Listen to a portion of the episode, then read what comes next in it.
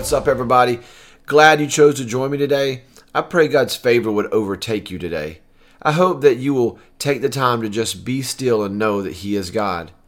It is in the quiet places that we hear from God. Remember, Jesus would often withdraw from the crowds and even his disciples to find that quiet place where he could talk to his Father in heaven. With Elijah, God showed him that he was not in the big, extravagant things. Instead, God spoke to him in a still, small voice. God doesn't really yell at us or get loud. He often speaks with the still, small voice. And if we don't get alone with Him and just be still, we may miss what God is saying. You know, we are a stubborn people, and sometimes we get upset with God because we feel like He isn't speaking to us, when in reality, most of the time, we aren't listening.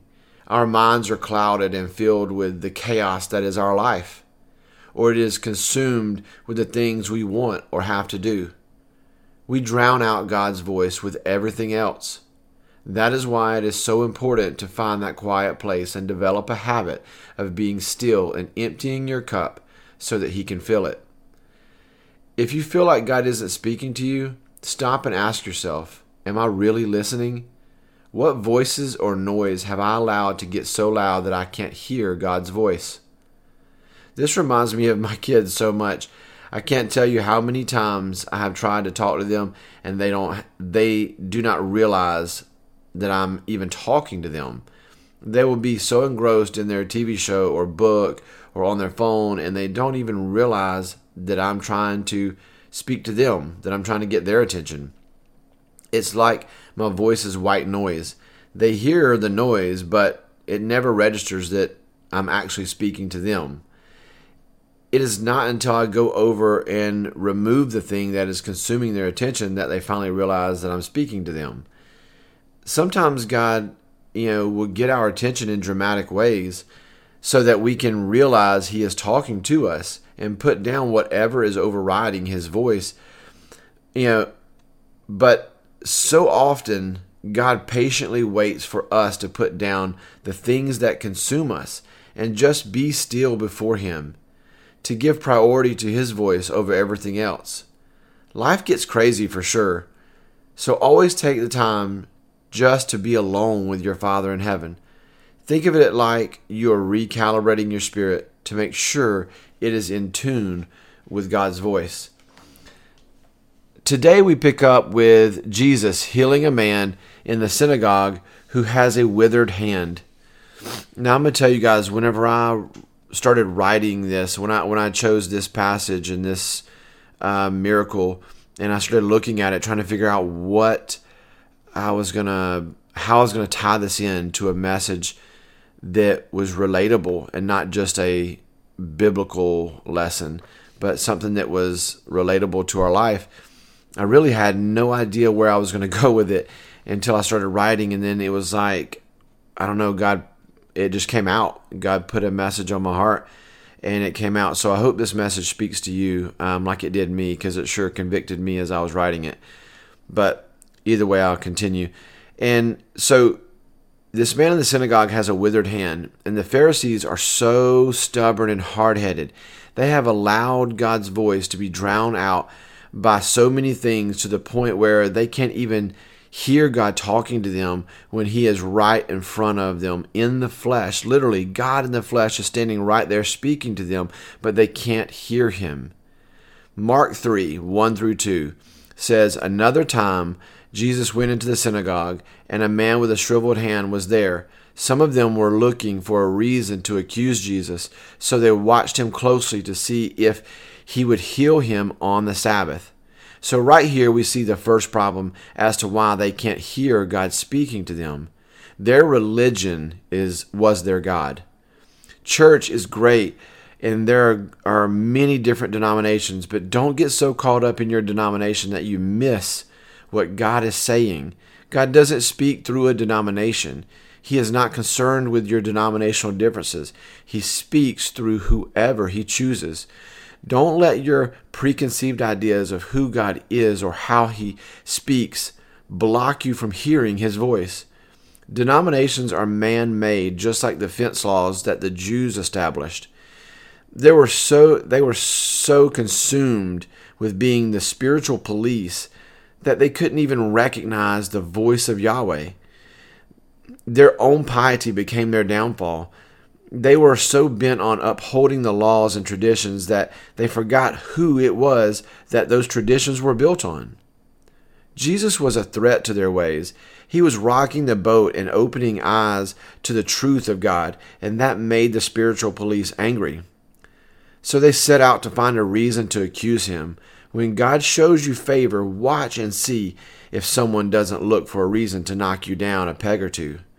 There are just those kind of people out there that they don't like what you are doing and they will look for a way to knock you down and get rid of you. Mark 3 3 through 6 says, Jesus said to the man with the shriveled hand, Stand up in front of everyone. Then Jesus asked them, Which is lawful on the Sabbath, to do good or to do evil, to save life or to kill? But they remained silent. He looked around at them in anger and deeply distressed at their stubborn hearts, and said to the man, Stretch out your hand. He stretched it out, and it was completely restored. Then the Pharisees went out and began to plot with the Herodians how they might kill Jesus.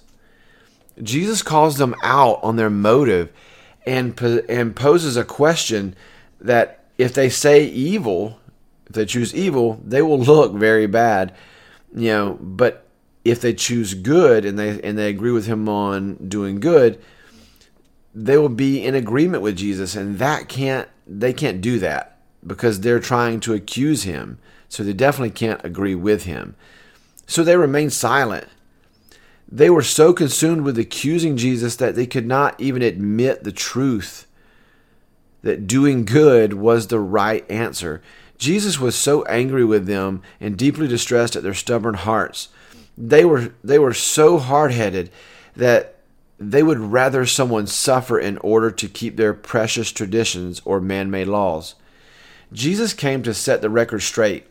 He came to show that God cares about his people, not their traditions. The people had been held down under the weight of the law and their rules, and Jesus came to set his people free. Doing good or saving a life always outweighs man's rules or traditions. It always takes precedence over our objections or prejudices. Jesus was not going to be held down by their rules. He blessed the man with the withered hand and healed him in spite of knowing that it was in spite of knowing that it was going to give the Pharisees a reason to accuse him.